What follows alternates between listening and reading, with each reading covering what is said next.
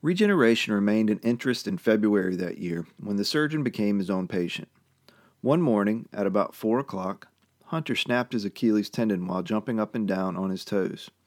Never one to forego the chance to investigate a new condition, he recorded his self treatment under the heading Mr. Hunter's Case. He noted he had been jumping and lighting upon my toes without allowing my heels to come to the ground, when his tendon suddenly snapped. I stood still, without being able to make another spring, and the sensation it gave me was as if something had struck the calf of my leg, and that the noise was the body which had struck me, falling on the floor, and I looked down to see what it was, but saw nothing. The accident provided a perfect case on which Hunter could practice his natural approach to treatment. Confident that nature would mend the torn tendon without human intervention, he declined any surgical aid or physician's remedies, and after a brief rest with his leg bound, he endeavored to walk on the injured foot. For this purpose, he adapted an old shoe by inserting pieces of leather to raise the heel, and as his movement gradually returned, he reduced the height of the heel accordingly. Just as he had expected, the tendon soon mended, and he could walk perfectly normal.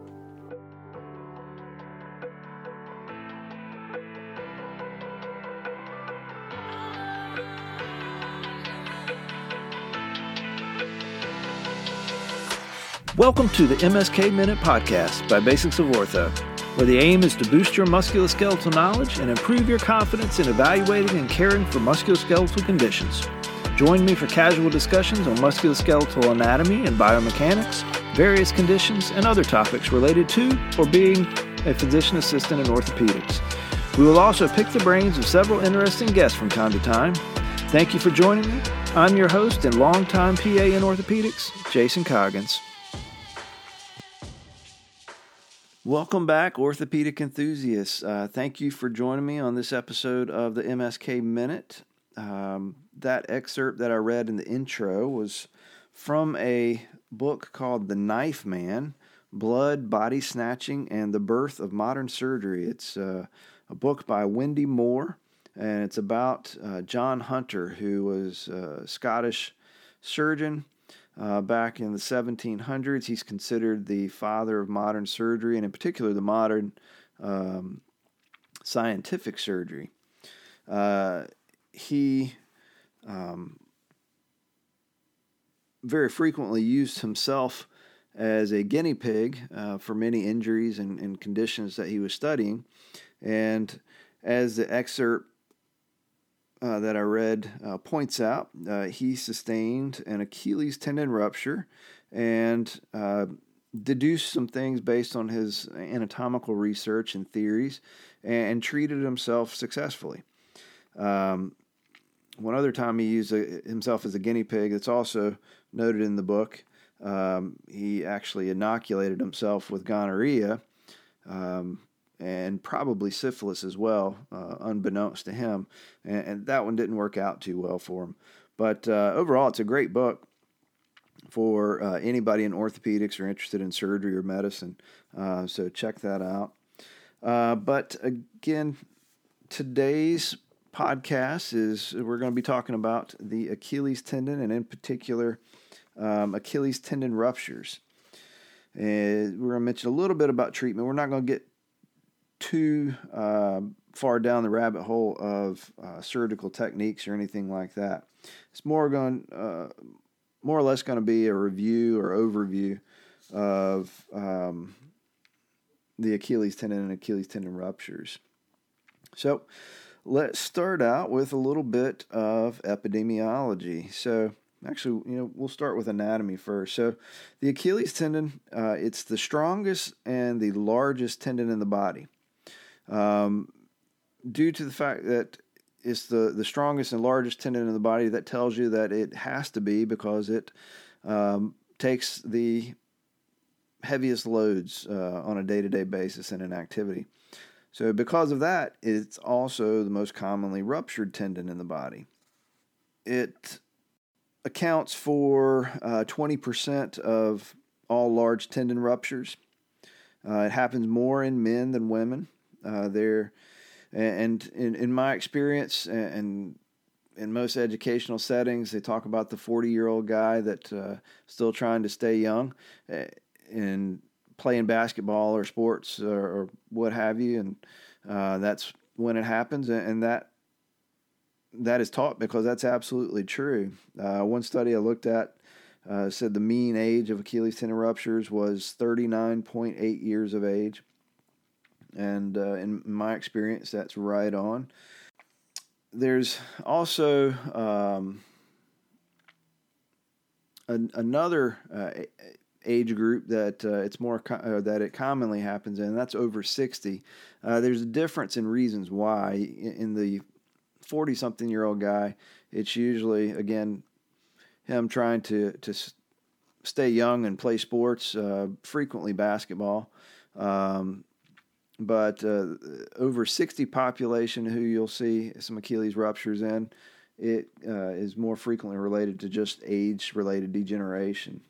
Moving on from uh, the epidemiology of the Achilles tendon and ruptures, uh, let's talk a bit about the anatomy. So the gastroc and the soleus muscles uh, make up our, our quote calf muscles. Uh, they're attached to our calcaneus by the thick, um, strong Achilles tendon.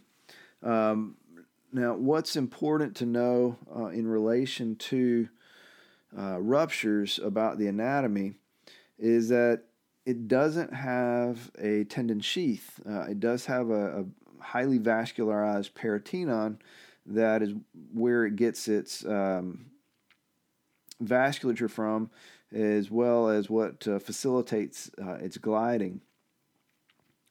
And the proximal and the distal sections of the tendon are supplied by the posterior tibial artery. Um, and then the mid portion is supplied by the peroneal artery. So the mid portion being supplied separately from that tibial uh, artery, which again supplies the proximal and distal portions, uh, leaves the mid portion um, with less blood supply. Therefore, it's weaker and it's more vulnerable to tendon de- degeneration and rupture. That's why um, you know, in folks that do have chronic uh, tendon Achilles tendinopathy, you'll you'll palpate those nodules uh, in that mid substance, and that's where the vast majority of tears occur. The diagnosis of Achilles tendon tears or rupture is generally clinical. Um, you know, the history in most cases is sufficient for um, telling you exactly what they did, and a you know the the John Hunter excerpt is the classic mechanism and description of it. You know, he uh, mentions it felt like someone kicked him in the back of the leg. I can't tell you how many times I've heard that uh, personally, um, but it's you know the 35 to 45 year old guy that's um, playing basketball, playing softball, um, you know, running with his kids you know, in a race that is pushing off either to change directions or to start a sprint or to jump, and they feel like something hit them in the back of the leg or kicked them in the back of the leg. And most of the time they'll say they turn around, there's nobody there. I had one guy that was in his 40s that was playing softball, and he uh, took off to run from first base to second base, and you know, he, he's said that uh, he was certain that someone had thrown the ball and hit him in the back of the leg, but then he looked and the ball was in the outfield. So, again, the, the history is very, very telling. So, to support the history from a physical exam standpoint, you can use, you know, at least in your initial inspection, um, they're going to have some limping or difficulty ambulating. Um, that's a given. But you can use uh, the American Academy of Orthopedic Surgeons uh, clinical practice guidelines um, to diagnose an Achilles tendon rupture. And what that is, is uh, there's four criteria. And if two or more of those criteria are met, then that is more or less confirmatory for an Achilles tendon rupture. And those four criteria are number one, uh, a positive Thompson test. If you're not familiar with the Thompson test, uh, you can go um, to uh, basicsofortho.com and the physical exam section and the ankle, and uh, you can pull up a video and see the Thompson test, or you can go to the Basics of Ortho YouTube channel and see the same video. Um, but if you're not familiar with that, it's where the patient's lying belly down and uh, you squeeze the calf. And when you squeeze the calf, you're pulling on that Achilles tendon, which pulls on the uh, calcaneus and should plantar flex the foot. That's with an intact Achilles tendon. If you do not see any plantar flexion, then that's a positive Thompson test. So, uh, number one, positive Thompson test. Number two is decreased plantar flexion strength. So, if they don't have uh, an intact Achilles tendon, they don't have a connection between that gastrocsoleus muscle complex and that hind foot, and therefore they can't plantar flex. Number three, there's a, a presence of a palpable defect. In most cases, uh, you'll palpate the Achilles tendon and it feels nice and thick and taut, uh, almost like a rope structure just underneath the skin. And when you reach a point where the, the tear is, it's like there's this, you know, it is a defect, but it's a, a, soft, mushy uh, separation where you don't feel this distinct, palpable cord. And then the final uh, criteria uh, for the um, AAOS clinical practice guidelines is an increased passive ankle dorsiflexion with gentle manipulation. So when you uh, do a dorsiflexion stretch, you know, you're pushing you know, the patient's or your own toes up towards your head. The Achilles tendon is what stops you. It's what limits that dorsiflexion. So if you don't have an in, intact Achilles tendon, you're going to have increased dorsiflexion on the side that is torn compared to the side that is intact. So again, you can diagnose this strictly clinically by those criteria. So that raises a question uh, Are any radiographs necessary? So, in, in my practice, um, I generally don't get radiographs if I feel a, a definite palpable defect mid substance. Uh, when I do get a, a, radiographs, is when I suspect there may be um, more of a chance of uh, an avulsion injury where the Achilles has pulled uh, a portion of its attachment on the calcaneus uh, off. And so you've got this bony avulsion. And I suspect that more uh, when I don't feel a good mid substance defect and there and the defect is, a bit closer uh, to that calcaneal insertion. Uh, and then I'll get a, a, a lateral x ray to look and see if there is bony avulsion. If I palpate a small defect and it still feels like there is some intact fibers um, and they have um, a, a negative ish uh, Thompson test, then I may consider an MRI or an ultrasound to evaluate uh, the um, extent of uh, the Achilles tear. So those are the instances that uh, imaging can be helpful. Now, if you have an older patient that has a lower energy injury or spontaneous rupture, you may want to consider uh, going ahead and imaging to evaluate for any calcific lesions that may have been in the tendon. Uh, that would indicate chronic calcific tendinopathy or Haglund's prominence. Um, and what that would suggest is that they had chronic degeneration, and that may affect your treatment. Um, so, those would be the instances for radiographs.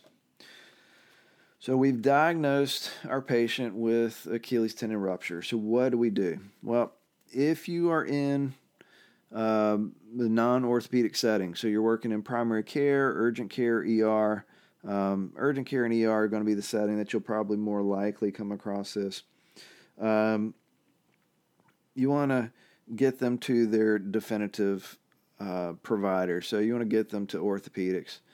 Um, you want to splint them, the posterior splint, or give them a boot, but you do want them in a bit of plantar flexion, you know, about 30 degrees or so of plantar flexion. So get them in that posterior orthoglass splint uh, or that uh, cam boot. If you have a wedge that you can put in it, um, then do that. But get them on some crutches. You know, again, your typical conservative treatment uh, for initial injuries, your your RICE protocols, and get them to ortho. Now, if you're working in ortho, you have the decision of conservative versus operative treatment. And that's where the biggest controversy has fallen uh, over the years. So when I first started practicing 15 years ago, um, it was your options were casting uh, initially with a long leg cast with the foot in plantar flexion, and then switching to a short leg cast in plantar flexion. You know, a couple of weeks later, and then two weeks later, you change the cast and a little bit more. Um, you bring them into a little bit more dorsiflexion, and you do that every couple of weeks for 12 weeks. Um, so that was frequently done. But there was also the option of surgery, um, and this is the sports medicine surgeon that I worked for. Um, he was actually ahead of his time uh, in that he was really advocating um, advanced uh, therapy, and so he would operate on these, um, and they'd be non-weight bearing for a couple of weeks, and then we'd have a, uh, a dorsiflexion blocking splint fabricated. They could start weight bearing, uh, full weight bearing in the splint, and he'd go ahead and get them started in physical therapy.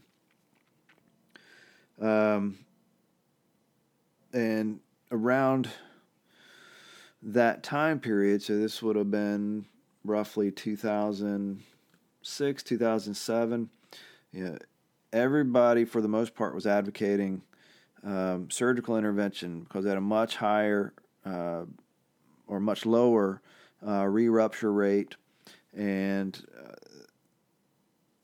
over the years since, there's been several studies done that are starting to turn things back around and um, saying that whoa, uh, you know, operative treatment, you know, yeah, it's good from a, a re-rupture standpoint, but it does have some inherent risks. Uh, particularly, infection is the biggest thing that's worried about. And they started looking at more conservative treatment options that are a little bit um, less um, conservative than the serial casting. So they started looking at um, splinting or using uh, special boots that you could use the wedges and decrease the angle of the wedges as time moves on um, and expedite recovery and start physical therapy a bit sooner as well. And interestingly, those studies started showing not much worse re-rupture rates than operative management, and you didn't have the same complication profile with uh, you know, infection and as many DVTs and, and that sort of thing. So we've made a full circle and more or less gone back to 1767 when John Hunter treated his own Achilles tendon rupture with a shoe he made that had uh, leather slabs in it, and he would pull a leather slab out every so often to get his heel back down, and uh, you know, coupled with early motion and ambulation. So, again, we're we're not far off of his treatment.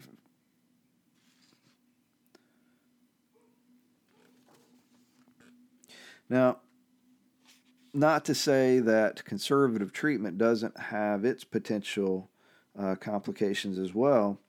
Um, you know, if you know, the the complication of the serial casting that I mentioned was being done at the beginning of my career, the biggest thing would be um, significant muscle atrophy and weakness, and uh, increased time to return to activity because of all of the uh, rehabilitation that was needed to um, combat those complications of long term immobilization.